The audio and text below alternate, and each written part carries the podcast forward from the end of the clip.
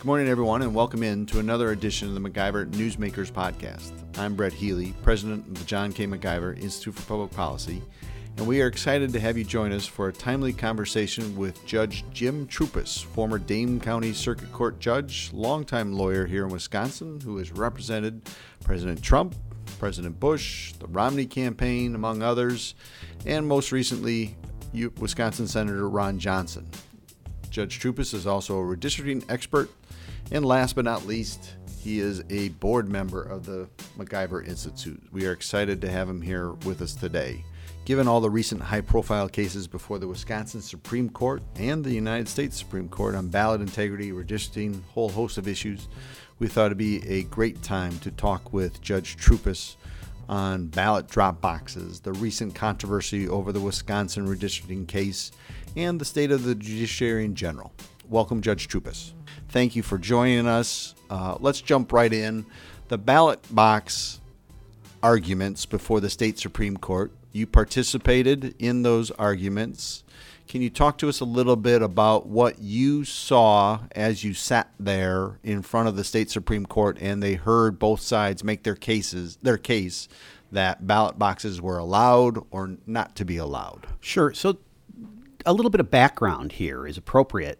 Wisconsin uh, has led the nation in many of its um, voter integrity and uh, projects. Uh, we have a statute here in Wisconsin, unlike other places in the country, that actually specifies and uh, the principle that absentee voting is not favored, that uh, it is a uh, privilege, not a right, and that as a consequence, it must be, and the statute says this, carefully regulated.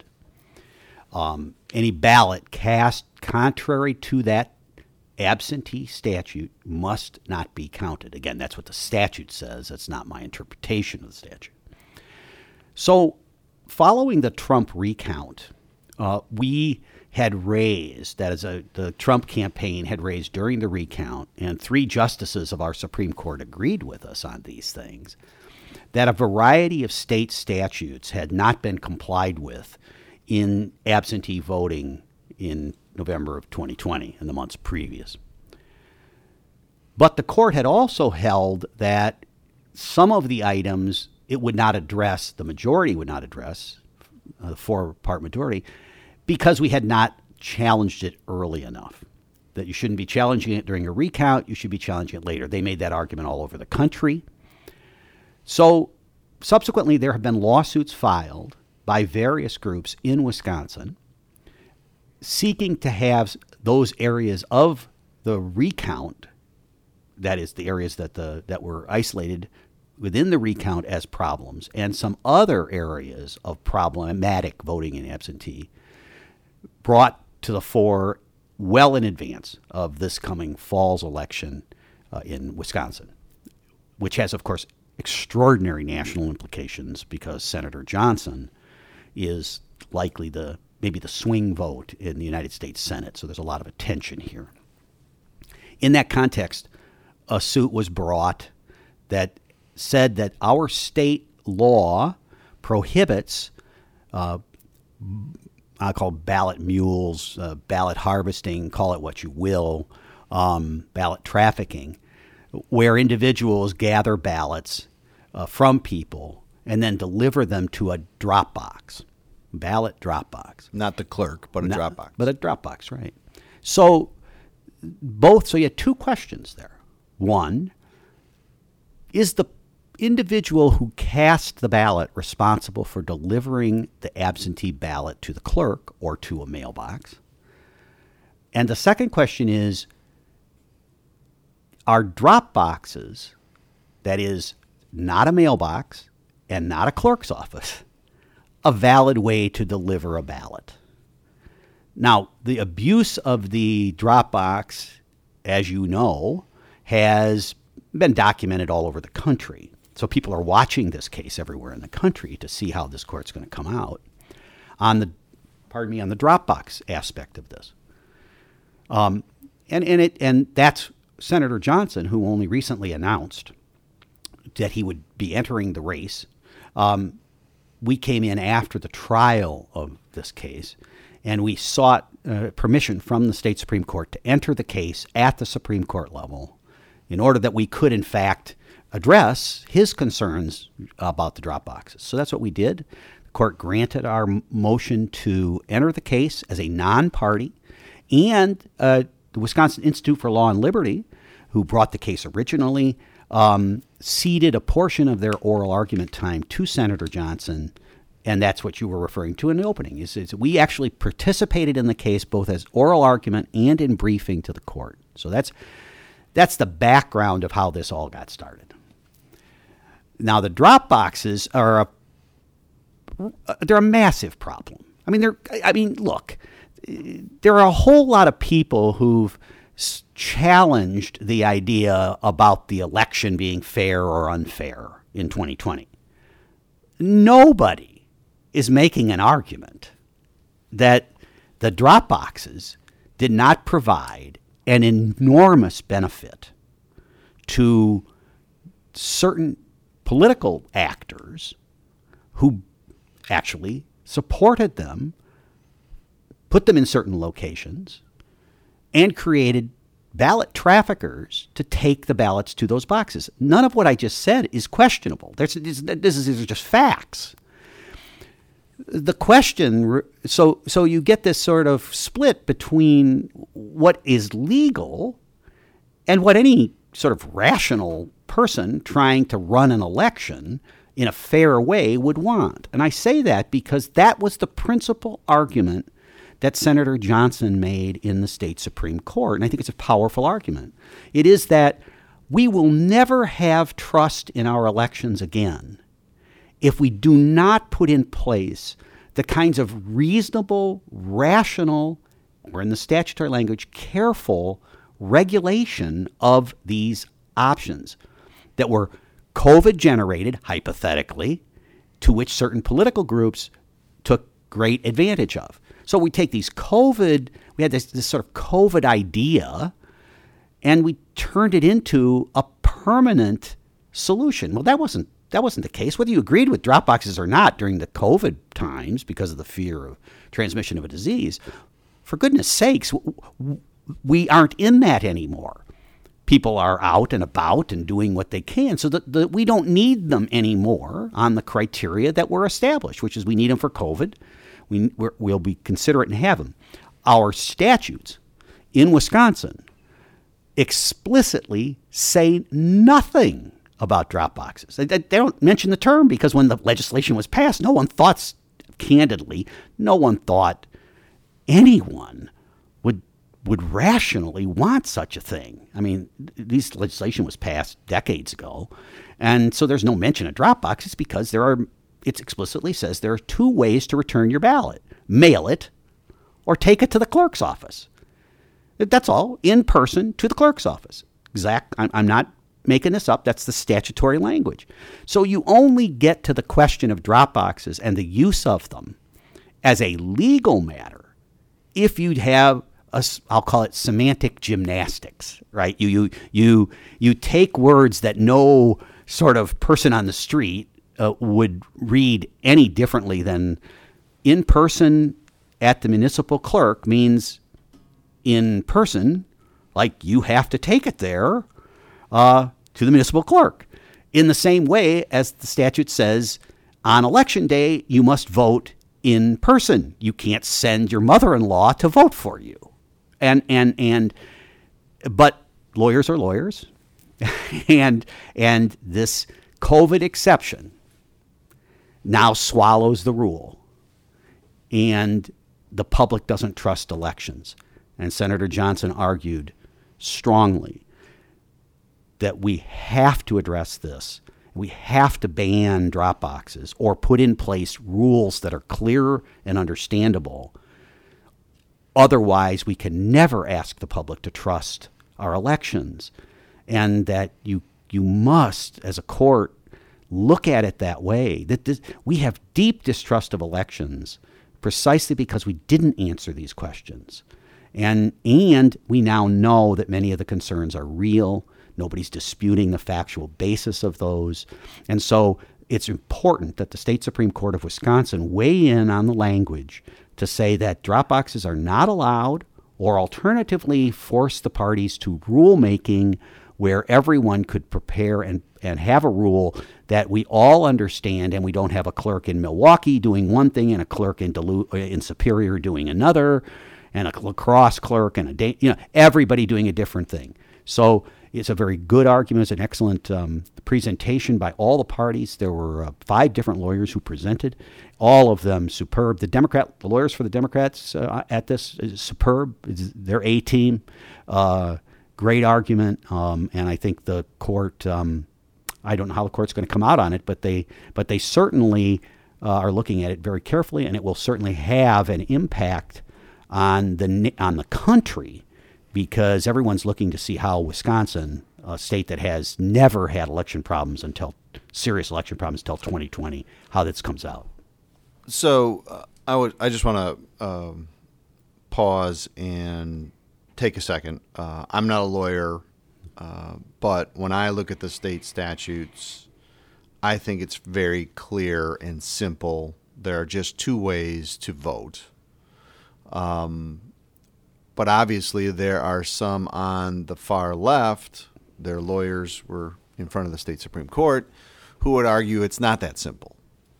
As, as, as a lawyer, as, as a former judge, can you talk a little more about what you think you see in the statutes? Sure, sure. The, the, as I said, you must start out with a general principle. And I think, again, this is where Wisconsin is a leader in the whole country our statute explicitly provides the principles under which the law will be interpreted. So, you know, think about this as a, as a, as a normal citizen, as those who are listening to this podcast. It, isn't it important for the legislature to say, when you look at this statute, whether it's about voter or, or whether it's about medical care, what is the objective of the statute? So we look at language subject to a generic or general principles.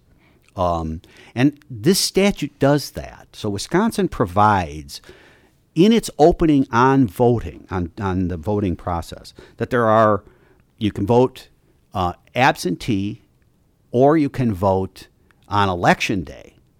Um, we do not have advance voting. There's no such thing in Wisconsin. You either absentee or you vote on election day. If you vote absentee, then the principle that will apply is that we you are it is suspect. The legal principle. The legal principle. The statute says we, we, we why are we suspect? And the statute answers that question. It says because as the Carter, that's former President Carter Commission said, absentee voting is more subject to potential for fraud and abuse than in person protected voting on the day of election. Well, that's common sense, right? And it's but it goes further. It even says so. Here's the kind of abuses that happen in advance. Uh, you have duress. You have open fraud. You have people who don't want to vote voting because you force them to vote. You have the ballot is not secret. It is not a secret ballot. You may choose to make it secret, right? You can you can fill it out. You know, nobody's watching you fill it out. But let's be honest, that doesn't necessarily happen if it's in advance.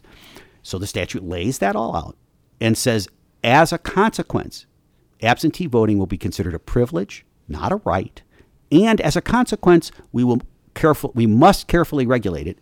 And finally, these provisions on voting absentee are mandatory.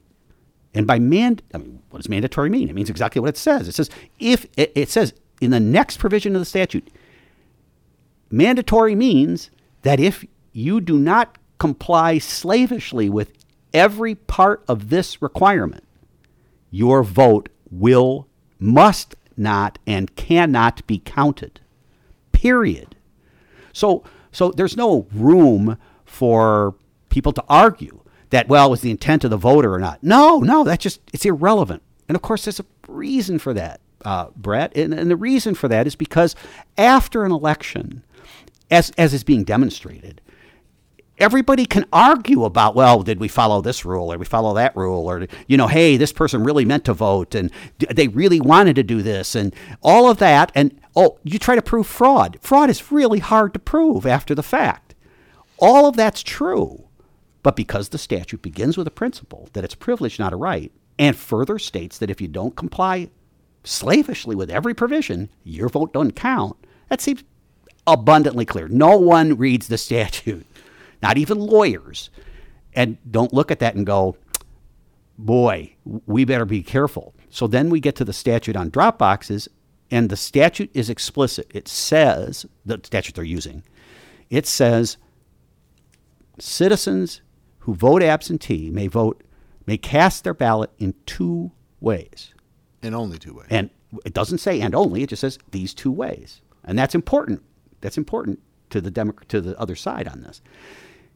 So it says mail it or deliver it in person to the municipal clerk.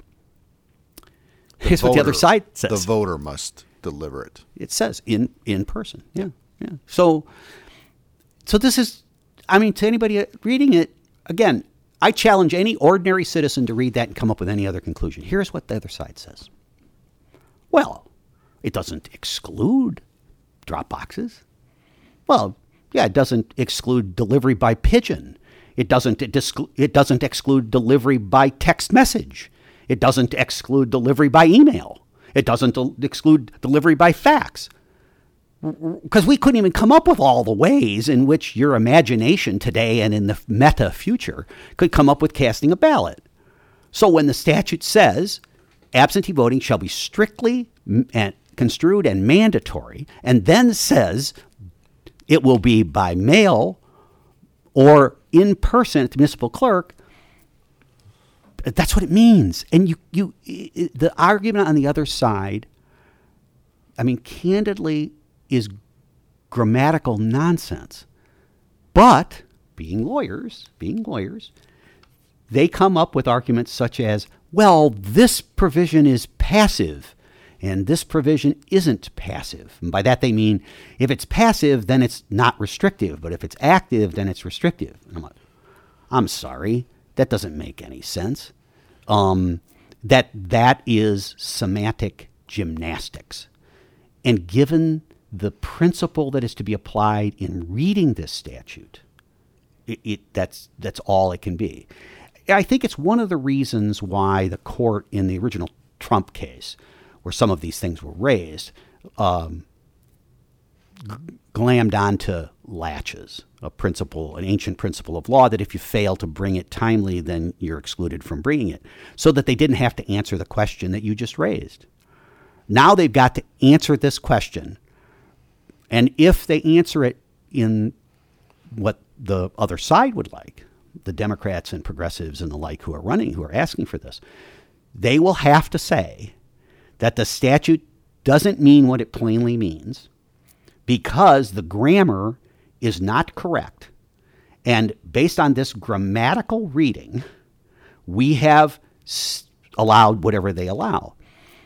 That again, that will go a long distance to do what Senator Johnson is so afraid of, and that is distrust of elections. If you can't look to the courts to, to clearly regulate this type of behavior, where can you look? And so the, the public's distrust of elections began with the failure to address these questions directly and instead all over the country to apply a principle called laches. Every the courts did it all over the country. It was the Biden team's decision through their lawyers to raise this everywhere, and once they got one court to agree with it, then they just repeated it everywhere else, even if it's even if it was nonsense. Um, and then uh, you have the public looking at these and going, "Well, you have to answer the question," and then you've got all of the conspiracy theorists and everybody else afterwards. And I'm not, I'm not, I'm not saying they're right or they're wrong. I don't have to. I do know that it is unquestioned that the failure to address these things in a rational, straightforward way during the Trump recounts has led to deep distrust of our election process. And the state Supreme Court of Wisconsin is going to have an opportunity to correct that. Not again, I, I, I'm not. I want to be clear. The court has not signaled what it's going to do here, and the lawyers on the other side are excellent lawyers.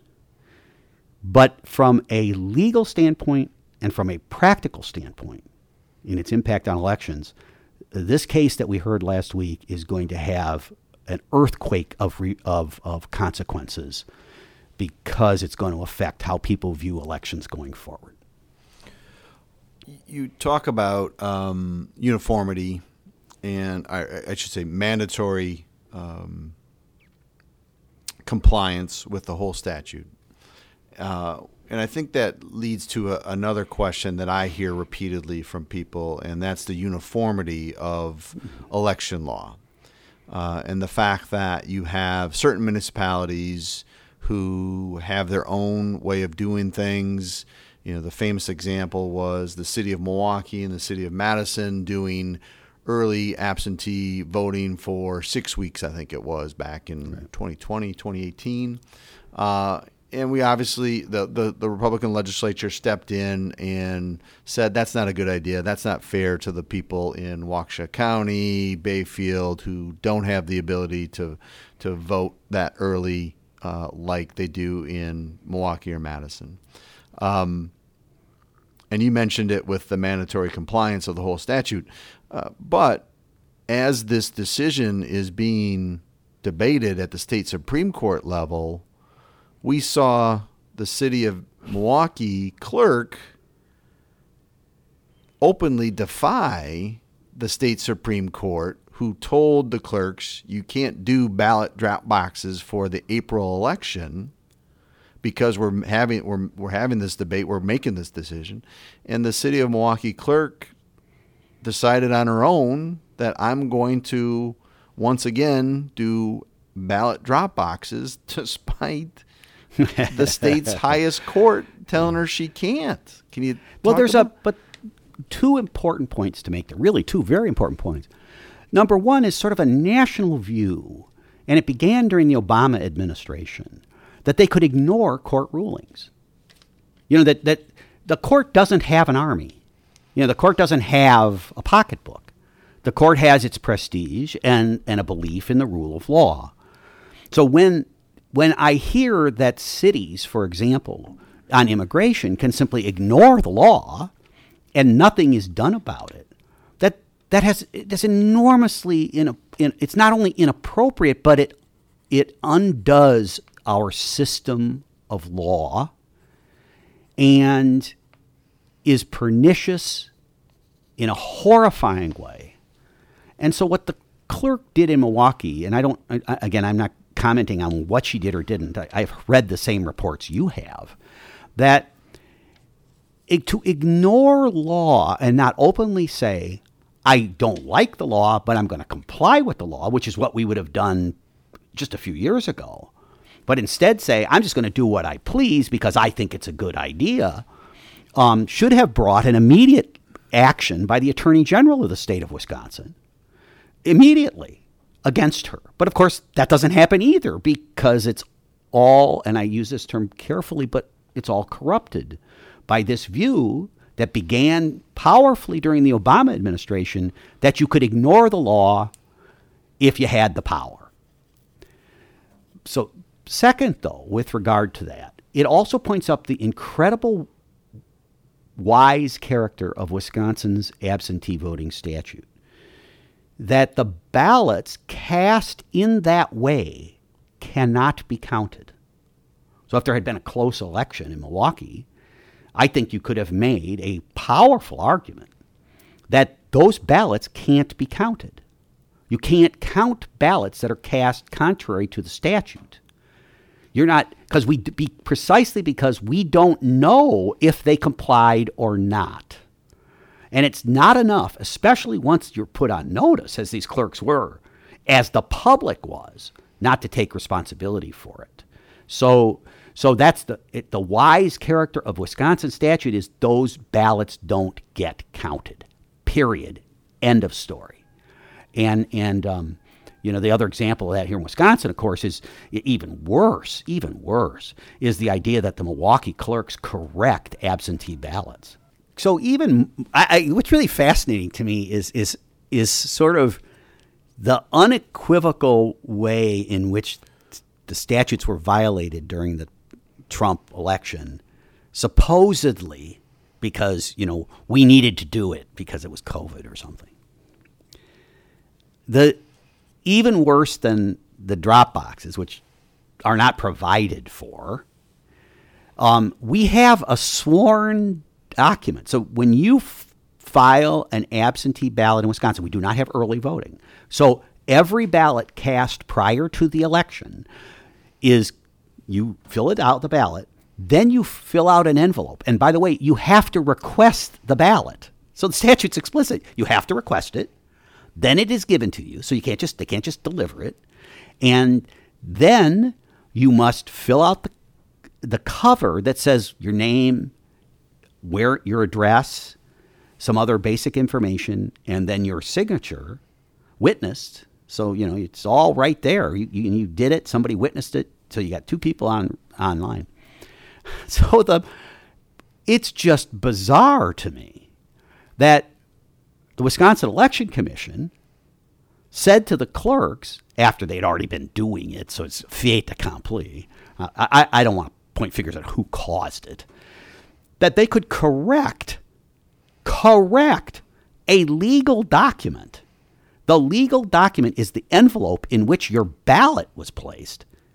Then it's sealed. You fill it out, and and then you submit it. But what if you left off your street address? What if you didn't tell them who you were? What if you failed to sign it? Well, the statute's kind of interesting because it actually does consider this and it says you got to take it back to the person and have them correct it. But no, no, no, no, no. We don't do that. Milwaukee decided, as did a number of other um, Democrat municipalities, primarily Democrat, primarily progressive cities, um, that we'll just fill it in. We know Mabel. Oh, we might even go out to the internet and find out where Mabel lives, and we'll fill that in. Now, is it that Mabel? Is it a different Mabel? What if they didn't know you? So they couldn't fill it in for you, so your ballot doesn't get counted, but they happen to know their neighbor down the street, so they fill it in. That is so gross that you could correct a ballot envelope in any respect. I don't care what it is. It's utterly indefensible. It's, it's indefensible on every level moral, ethical, and legal.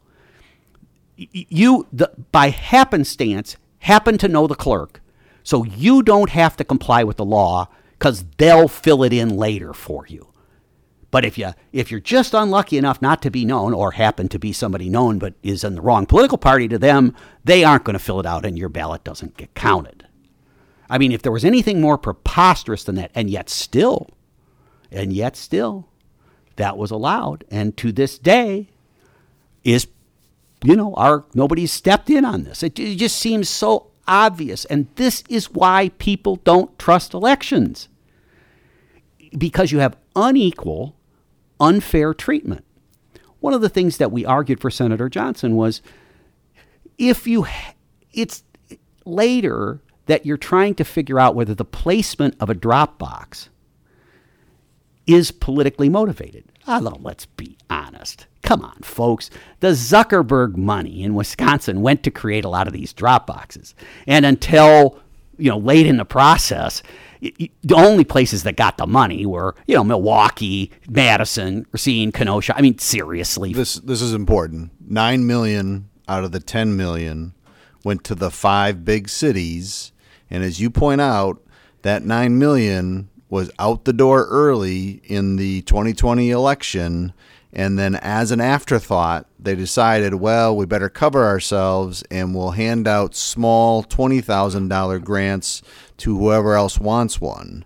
Uh, the left isn't being honest on this. You're absolutely right. All that money went to the five big cities for a reason in a purple state on razor's uh, a razor's edge, right? And for it, a partisan advantage and grossly unequal treatment. I mean, to me, the Equal Protection Clause of the Constitution and the voting provisions of the U.S. Constitution ban this in every possible way. I mean, there's no, it's inconceivable to me that you could have different voting hours, that you could have different locations, that you could have no regulation whatsoever of those drop boxes, among other things that they did. in these cities. Uh, Zuckerberg knew what they were doing. I mean, and they and they laughed about it in the Atlantic and other articles that later came out, right? I mean, in January and February they said, "Yeah, we rigged the election. Yeah, we did." But hey, no harm, no foul. We we we got away with it, didn't we? And they brag about it.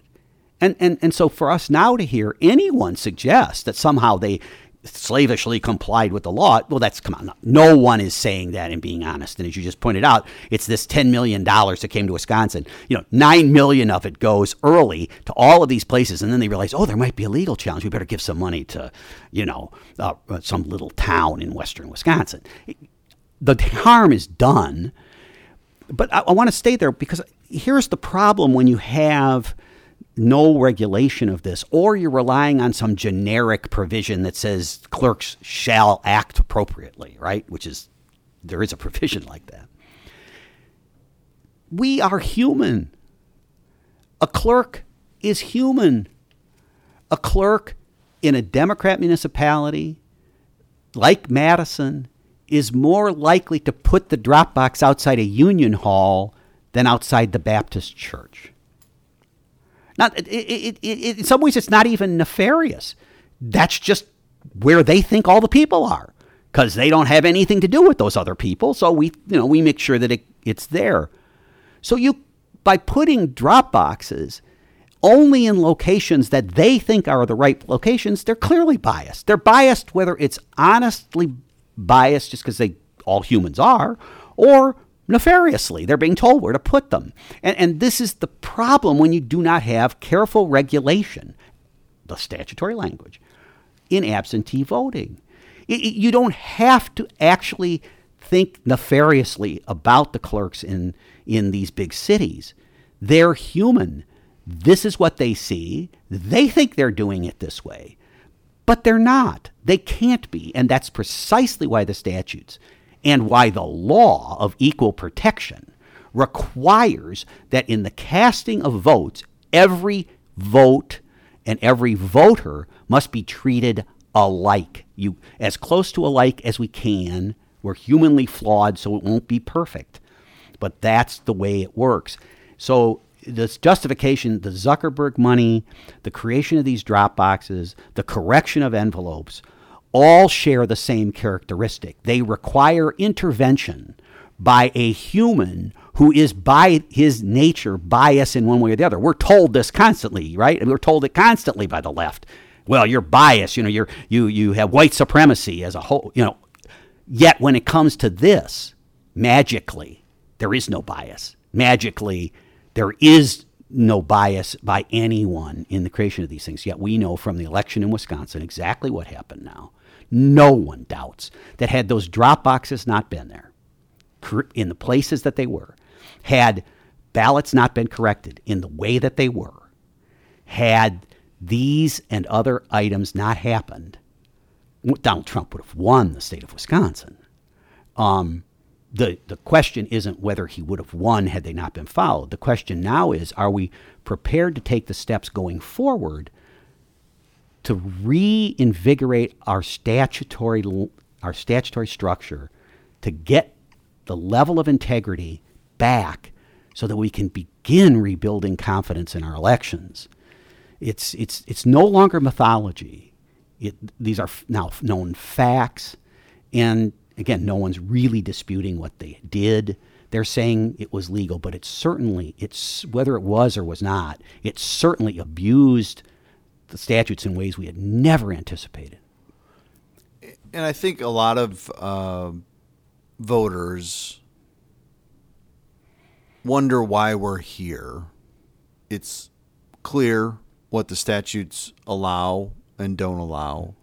And yet we're sitting here today in 2022 having this conversation about a state Supreme Court and many voters uh, uh, think this is fantasy.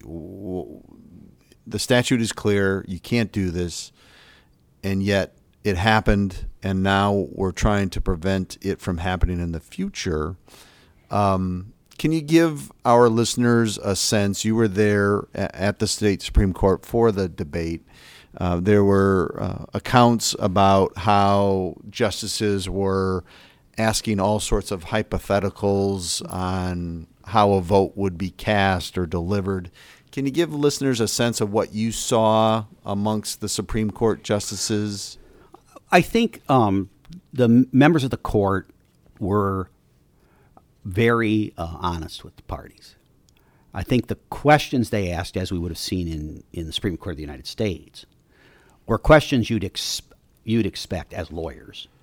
Um, given the historical and legal um, principles that these justices have each espoused in other cases. So that's about the lawyerly. That's the lawyerly answer. It's the truthful answer here. It's how we, we perceive it. Um, and that each of the justices, in turn, expressed concerns about the statutory language, that it could have been written better. So I think all seven justices felt that the language could have been written better. Um, and so they're stuck with having to deal with what they have. But having said that, my peanut gallery comment is everything could be written better. Mm-hmm. I mean, you know, we, we every contract dispute, you know, everything. You, yeah, well, I could write my criminal statutes better. As you said earlier, when they wrote the statute, no one had ever even compl- thought about the possibility of a drop box or some of these other yeah these ballot new techniques. I mean, who, who thought about ballot mules trafficking? Yeah, yep. ballot trafficking. I mean, seriously, who thought about that? Who who thought that was legal? I mean, it, it, it's just, I mean, I've been representing presidential campaigns since the 1980s. I've rep- been representing senators and congressmen and governors. Those are the kind of cases I've been working on all these years and, and uh, for almost four decades. And I mean, until recently, none of these things would even have occurred to people. I mean, they truly wouldn't. There was the garden variety fraud, right? And, and that's what, you know, this is what the mainstream media tries to say. Well, look, they didn't prove that, you know, Joe took money and then voted a certain way. And therefore, you know, this is all false about the election. Well, that's, come on. That, that's, that's poppycock. Um, the, the, with new technologies and a more nefarious opportunities have come up. Uh, and that's where we are today. We are at that point where members of the Democrat Party and the progressive movement feel that their goal of progressivism and the like justifies doing whatever they have to do. Um, in prior times, many of these things would have resulted, I, I, believe, even in criminal charges against various parties. But it doesn't happen anymore. We are in a very different world in our way we view our elections. They are, it, it, they are, it's a blood sport. And the consequence to public, to the public faith in elections is obvious. It's obvious. We have to start somewhere. That's why I said everything I've tried to say here, and I, I will always say, is that I'll support the Supreme Court. I'll support the law. I support the fine lawyers that are on the other side. Um, we each have clients. We deal with it in that way. But we have to get back to we, we if we're going to have elections in the future that people trust, we have to get back to enforcing the law as written. We have to get back to not just the letter of the law, but the moral and ethical underpinnings of a democracy. And that's what's failing. We are failing utterly in this.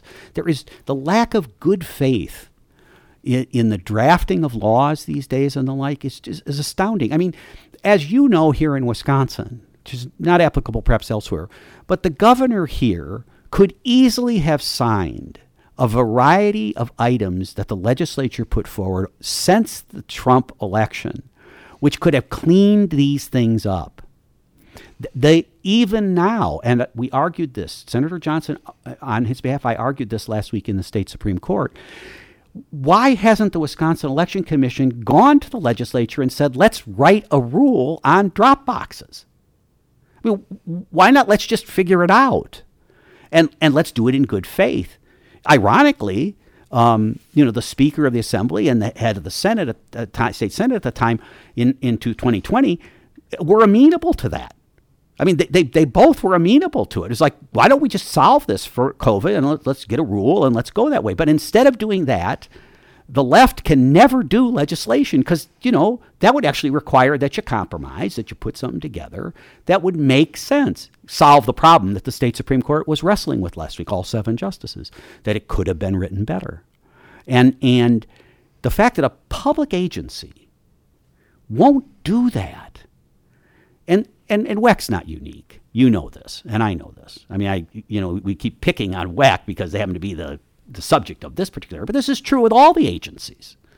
These public agencies created for the public good will not work with the legislature because they're controlled by progressives and Democrats in Madison, and they just won't work with the legislature because they don't want to compromise. They would rather take their chance that they can do whatever they want, whether it's in environmental regulation or in voting laws, and, and not write the rules and have agreement have clarity.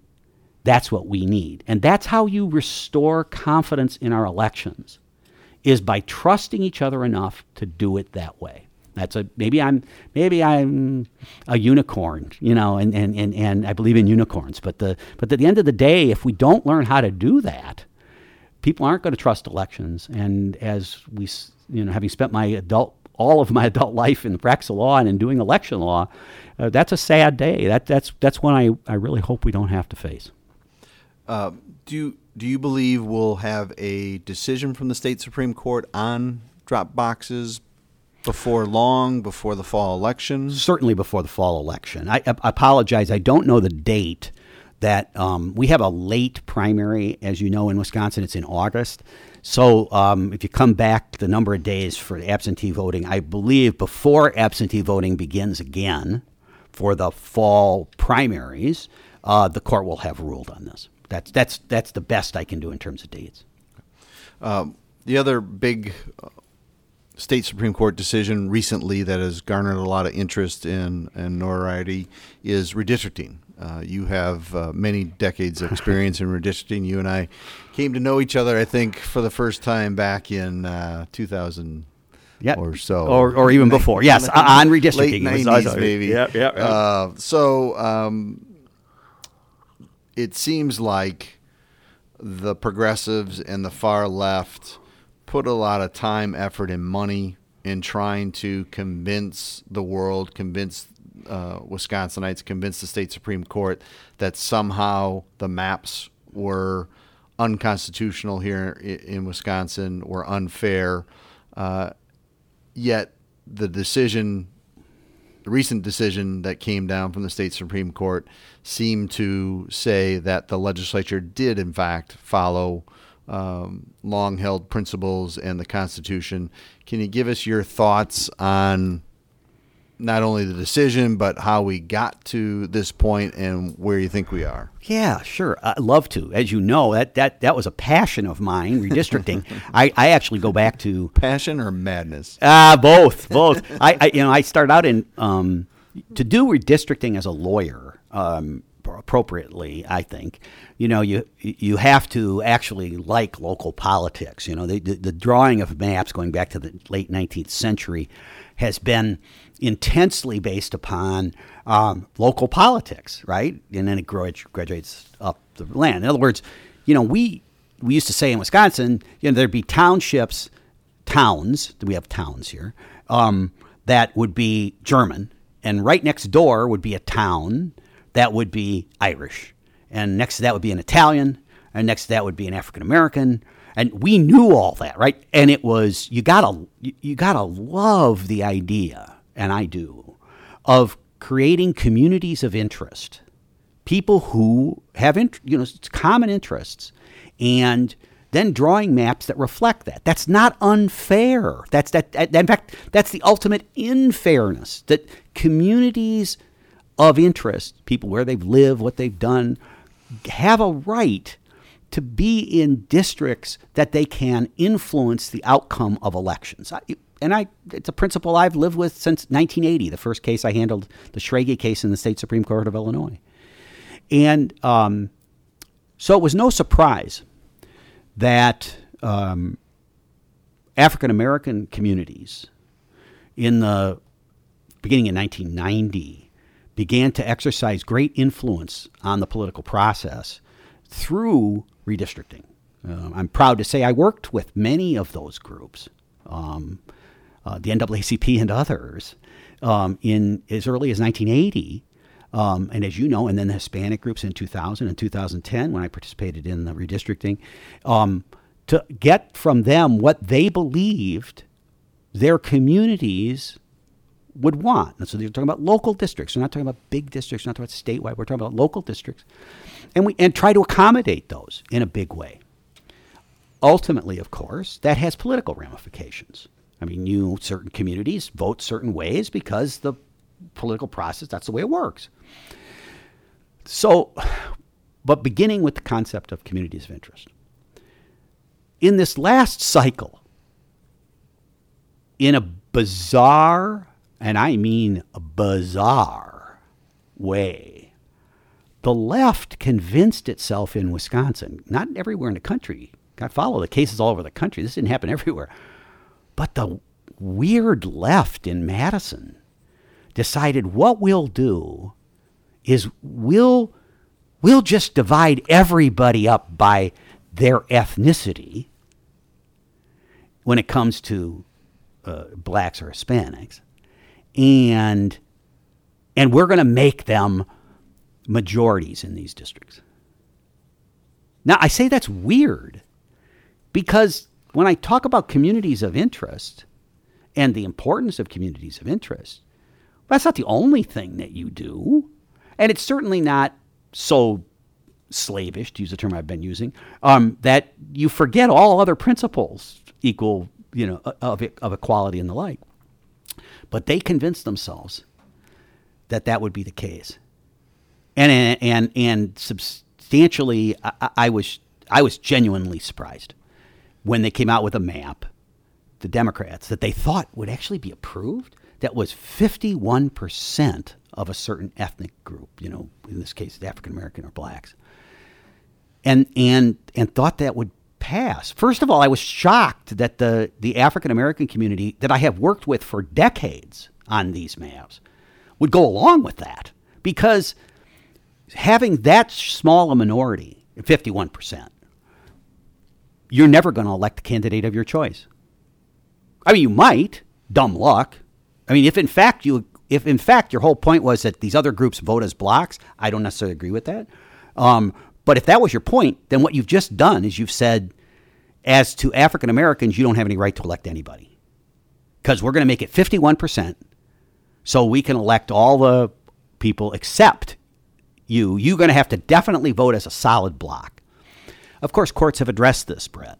They've addressed it many, many times, and they've they, and there are many underlying principles, but you can't look at race as a sole criteria to create anything, much less a congressional or a state senate or state assembly district. You can't do that. I mean, to do that divides this country in tribal ways and is is an absolute violation of the United States Constitution.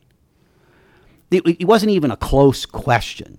Now, the exception to that, the one exception is there are Voting Rights Act provisions that have been interpreted to allow you to take into account race, period. You know, just as a criteria. Very, very difficult to comply with. Very, very difficult. We, you do the best you can, but those provisions were created in an entirely different era in which things were not so clear and or were much clearer. So for the state Supreme Court of Wisconsin, where, remember, in Wisconsin, this is a state that has voted conservative, voted liberal. We have, uh, you know, we have a, a, a, gay senator, Senator Tammy Baldwin, who's a wonderful person and, and, and, and was elected without a problem. You know, she got reelected recently.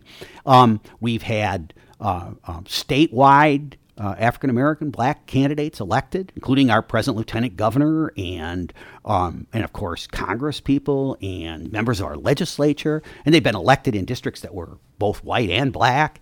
Socialist um, mayors. Yeah, I, we, this is this is a wonderful state, it, and, and, and maybe it's different than everywhere else. But the point I, you you and I both know is, and and it overwhelmingly voted for Obama. I mean, I mean, so you, you can't argue that there's some political reason or even that the state has somehow been racist or biased. There's just nothing in our history. It's the exact opposite. This has been a state that has been a progressive bastion going back to the early 20th century and is proud of that. And that, by the way, in Wisconsin is a different use of the word progressive than we use today. But so for the Supreme Court to have, for, for the governor, Evers, to have proposed that map, and then for four members of our state Supreme Court to actually go along with it, it was so bad. It was so obviously a violation of equal protection and other aspects of our Constitution and the statutes that the state supreme, the U.S. Supreme Court steps in in a matter of weeks, in a matter of weeks, usually they take years to rule, in a matter of weeks, reverses it and sends it back. I mean, it's that bad that, that they didn't even have to hear argument on it. They, and it wasn't four to three, okay? Um, at the U.S. That's the U.S. Supreme Court. I mean, it wasn't uh, five to four. It, it wasn't. It, it was a um, you know there were only I think two justices that disagreed with it.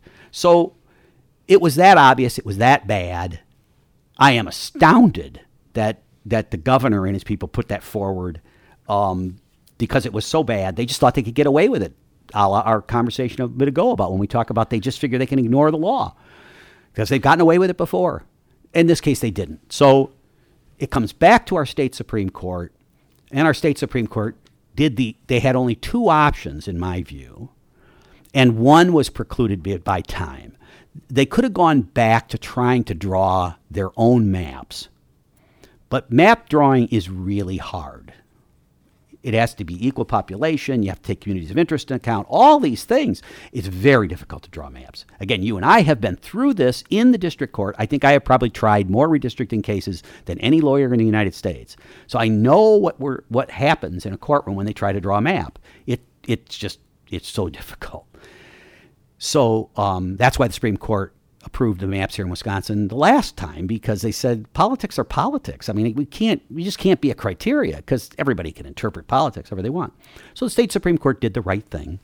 They, the second, which is the second option, which was to take one of the maps that it already had in front of it because it had to get it done because this last week was the week people could start filing petitions uh, to get on the ballot. So they did. They, they, they just said, we got to select one and the next best, in the view of four members of the court, uh, was the Republican proposed map. And so they selected it. I, I, don't think there was any magic. The Republic, it's a good map. It, it, it built on the map that's already been approved both by the district courts and the U.S. Supreme Court. So from the last cycle, it was built on that with minimal changes.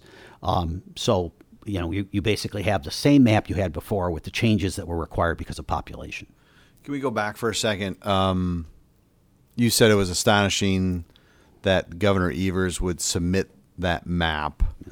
Um, for us lay people out here, was it just a case of, of partisan um, objective? He was he was trying to uh, submit a map in hope that he could find four state Supreme Court justices who would agree with him that would give Democrats a huge advantage? Is that what Governor Evers is trying to accomplish? I assume that. I don't know that. I, I assume that. I assume that he did it because of precisely for that reason that they were trying to create a politically biased map without regard to communities of interest and without regard the ability of certain uh, disadvantaged communities to elect representatives of their choice. They thought they could get away with it. You know, in this time, they were reading their own headlines. You know, we, uh, we elected Obama you know, the courts have been going more and more liberal, more and more woke. We can get away with whatever we want. So they took an enormous risk, enormous risk. By the way, just looking at the map the, that now is in place, it's not a particularly controversial map. I mean, I think that you know you have some law, you have some professors, of course. Gee, welcome to. There's always an expert that'll say what you want them to say, right? So uh, it, it's you have you know the professorial types now is going well you see it's wildly biased for republicans and whatever. It's just not. It's just not.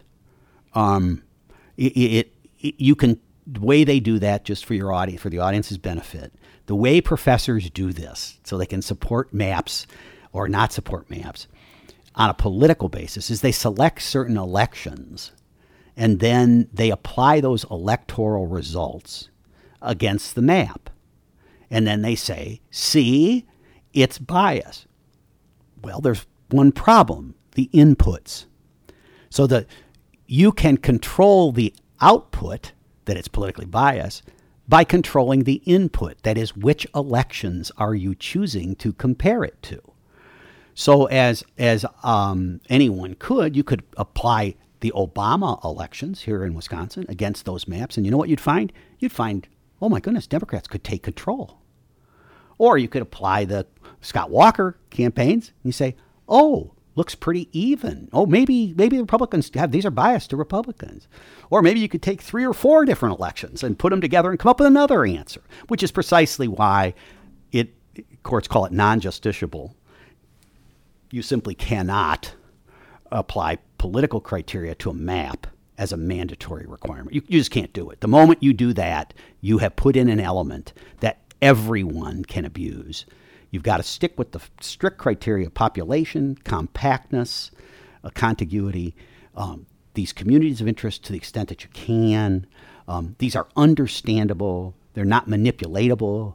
Um, and that's where you that's where it goes and that's what you've got now in this map a republican or democrat could win on this map i think it's probably more republican because the state when you break it up geographically uh, to lower, smaller districts, the Democrats are compacted into much smaller areas. So there's almost no way, other than gerrymandering, other than cutting up Milwaukee into 15 different districts, that you can you can do anything but have a map that would generally look more Republican than Democrat. But as you and I both know, because we've been there for 30 years together, is it's amazing how all of a sudden the state senate just flips uh, that you know that it happens all the time. All politics are local. I have no doubt that the Democrats could win under the map, and you know that's the reality of where we are. And the Republicans could win under the maps. Um, any sense if the left, who was bitterly disappointed by the recent decision, do do we think they appeal it, and where would they appeal it if they did that? The fact that there hasn't been an appeal filed already, that is to the federal court. So they're, they're not going to go back to the U.S. Supreme Court because that's not that's just not going to happen. So you'd go to the federal district court. That's the likely place that they would, if you're going to challenge these maps now, you'd file it in the federal district court. Um, I read the fact that it hasn't happened. It might happen tomorrow, certainly by the time this podcast broadcast. But the fact that it didn't happen within hours of the uh, filing means that uh, the other side knows it's a it's a fool's errand to run to the federal courts. Now, it's not that you couldn't find an initial judge to do something. You can, you know, that's we talked about that before, but uh, but the reality is is that the map is is really challenge proof. Especially because the U.S. Supreme Court has looked at it, and especially because the Supreme Court directed precisely to the state Supreme Court of Wisconsin what it could do, and it did that. So I don't know how, what argument you make outside of maybe some individual districts where there might be some technical question. Uh, I don't I don't think there's a legitimate challenge that could be filed, and I don't I don't I do not see it as much of a risk. Um, I want to thank you for uh, giving your time. This has been uh, very, very informative and uh, interesting. Um, before we end, and we're certainly going to have to have you back, just covering so much ground in so little time. Uh, can you talk to us a little bit about the state of the judiciary in general? Um, you mentioned uh, wokeness, uh, some of the tactics that uh, opponents have used to try and silence people. Can you Sure. Talk to us a little sure. bit I'm, about. I'm glad, I'm glad to talk about that. I talked about this in front of the United States Senate, so some of your some of your listeners may remember that in December of uh, 2020, I appeared in the United States Senate um, and it was broadcast nationally, so lots of millions of people saw it. Is um, and I and I talked there about um, the distressing character of the bar and of the parties be, that they had intimidated lawyers from representing parties they disagreed with, that the other side disagreed with. This is this this was a path I suppose we saw coming, but I was shocked. Again, I use that term rarely. I've used it twice today. But I was shocked at the level of timidity on the part of lawyers in representing President Trump. No one listening to this broadcast has any idea what my political views are, who I vote for, who I don't vote for. I'm a lawyer. That's what I do. Okay? And lawyers represent parties. They represent them, I use the term aggressive. They are required by the laws of my, the ethical laws, the ethical rules that I live by to examine a case and present every non frivolous argument that I can come up with. The client can say, I don't want you to present that argument, but it is my legal, it is my ethical, moral, under oath obligation to raise arguments I think are non frivolous before every court. That's how our judicial system works. You could choose a different type of system. You could choose a system that doesn't do that. But in America, since its founding, and since the time of Blackstone, if you want to be lawyers, long before the founding, that we've had the principle that each lawyer will aggressively and honestly represent their clients. And I never fault a lawyer, ever, for raising arguments that, that are leg- legitimate arguments that other people think aren't legitimate. By the way, they, oh, it's the worst stupid argument. That's unbelievable, blah, blah, blah. But a reasonable extension of the law, I can do it. In fact, if I don't do it, I've committed malpractice. So, what was just horrifying was that giant law firms, I mean, these are the giants, these are the law firms that make $1,000, $1,500, $2,000 an hour for their time, who had been paid millions of dollars by the Republican Party, by the senators and congressmen, by the president's agencies, the agencies that work for the president, Trump, refused to represent the president on what were obviously legitimate questions about elections. Now, at, at the very least, recounts, right? I mean, we had recounts. It, these are all legitimate things. No one suggested, no lawyer has suggested in any filing in any court that I have been in that what we said on behalf of President Trump, at least till now, that it wasn't a legitimate, non frivolous, reasonable under the law. I, I, I would hope that would always be the case. It, uh, clearly, I, you know, I can reject arguments my client wants me to make. But everything I say in a courtroom is going to be non frivolous and it's going to be a reasonable extension of the law. So, as I said at the U.S. Senate, what was amazing is that all these big law firms walked away. Why did they do that?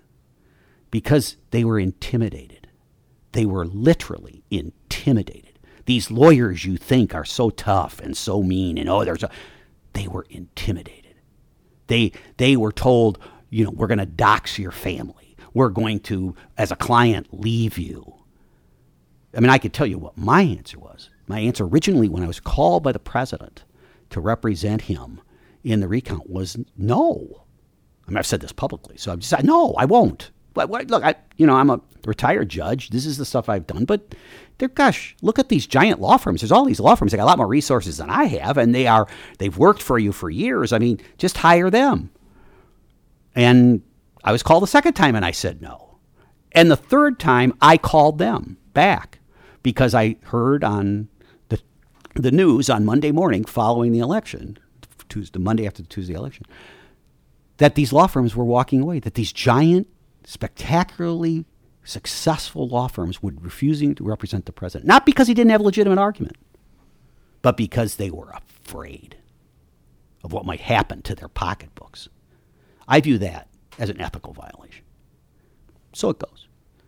And I called him back to say, given this, I'll be your lawyer. I will proudly be. And I, the next thing I did was I called the president of the former president of our state bar. I was the former president of the federal bar here. And I called him and I said, would, would you join me? And he said, Yes, Jim, I'll join you. And he came on our team. And, and the reason was because it's the right thing to do. And what is unbelievable to me is that bar associations around the country are accepting complaints now against the conduct of those lawyers. You see, the left is so bad, almost evil in a legal sense, from a lawyer's standpoint, that they will bring actions against those lawyers who represented Trump, it, not to win them, not to win them because they won't, but to intimidate those lawyers so that they won't represent parties in the future that disagree with the liberal woke ideology. Until courts start and bar associations start ignoring those and imposing legal fees against the parties that bring those, that's going to continue. And until lawyers and law firms learn that we cannot have a system where lawyers do not aggressively, openly represent the best interests of their clients. If we can't have that, our legal system dies. And, and it is, I said that at the U.S. Senate in December of 2020. I am saying that now. I have said it over and over.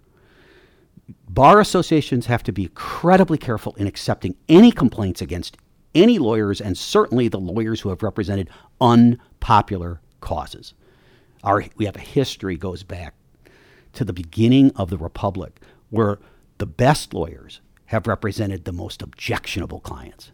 You know, the British soldiers when it's when it's John when it's John Adams, right? And and that's really important. It's important that the best lawyers become the judges. That the best lawyers represent the worst, the most hated clients. Because our system works when that happens. And when it doesn't happen, when we act as judge and jury before people are ever brought before a court and the evidence is ever presented, because we as lawyers don't like the tenor or the color or whatever it is of a client, we are in a world of hurt. And I, as I said, you know, someone like myself taking on this, the, the, the Trump case, to some sense, I was immune from this because, you know, I'm past the time when I'm concerned about clients or anything like that. But at the same time, it hurts it really, really hurts. I'm telling you this as a lawyer, someone who's practiced law for more than four decades, who's very proud of the work I've done always. And sure, I've made mistakes, but man, it hurts when a bar association or anybody else suggests I've done something inappropriate, even though I know it's wrong. I mean, I know that, but think about the lawyers who aren't don't have the luxury I have of being beyond the time when I'm worried about my children or my income or anything like that. So I think that's that's what we have to be fearful of. And folks, if you aren't fearful of that, if then you're not paying attention. You are not paying attention. Here we sit two years later since uh, you appeared before the U.S. Uh, Senate. Uh, have we seen any instances around the country where a court or a judge has stepped in to say this behavior by the far left is inappropriate, illegal? Um, have we? Have no, we, no, no, we have not. no. The opposite. The opposite. We've had courts say, in the most the strangest decisions, where they say things like, because this election was so serious, its elections are so serious, you shouldn't have raised those points. Huh? Huh? It's the reverse. Precisely because elections are the most important thing we have, we have to have lawyers who are who have the ability and the and the guts to raise the hard issues because if we don't raise those, our elections are meaningless. It is exactly the reverse of what these judges have said. Exactly the reverse. This is the one area where we should encourage lawsuits, where we should encourage challenging election results. Why? Because otherwise we give in to dictatorship of the left. That's what's going on now. And we have judges who, who uh, literally That's such an unthinking statement, but I've, you know, it's been made all over the country. It's because what happened on January the 6th, we must, you know, we've really got to, you know, take down these people. Wait a minute. You're forgetting that on January the 5th, there were very serious questions about the way in which this election was conducted. And no one disputes what I'm about to say. The election is questionable. I didn't say it was stolen. I didn't say anything like that. But what I did say, and no one is disputing it, is, is that this election was in effect rigged by a variety of tactics that at the very least, at the very least, were on the edge of the law. And and we can't let that happen again. We can't let that happen again. And we can't have courts questioning the integrity of the lawyers and the like who raise these these arguments and, and, and, and bring them to the fore. We should celebrate those lawyers. I would celebrate them on the left, and I have in the past. Those who have known me have known that I have openly supported, you know, judges and lawyers who faced serious question because they were supporting some left wing items. And I've been there saying, folks, don't you dare. These are great lawyers and great judges, and they are doing the best they can. We all make mistakes. So um, we need a, we need to get back to that. We need to get back to supporting a legal system that is independent, that once its decisions are made, are those decisions are followed, and that we all honor the great judges um, whether it's our state Supreme Court and the seven members of our court, or whether it's the district court judges or U.S. Supreme Court, we have to stop this criticism, certainly as lawyers, of, of what they're doing. They're doing the best they can.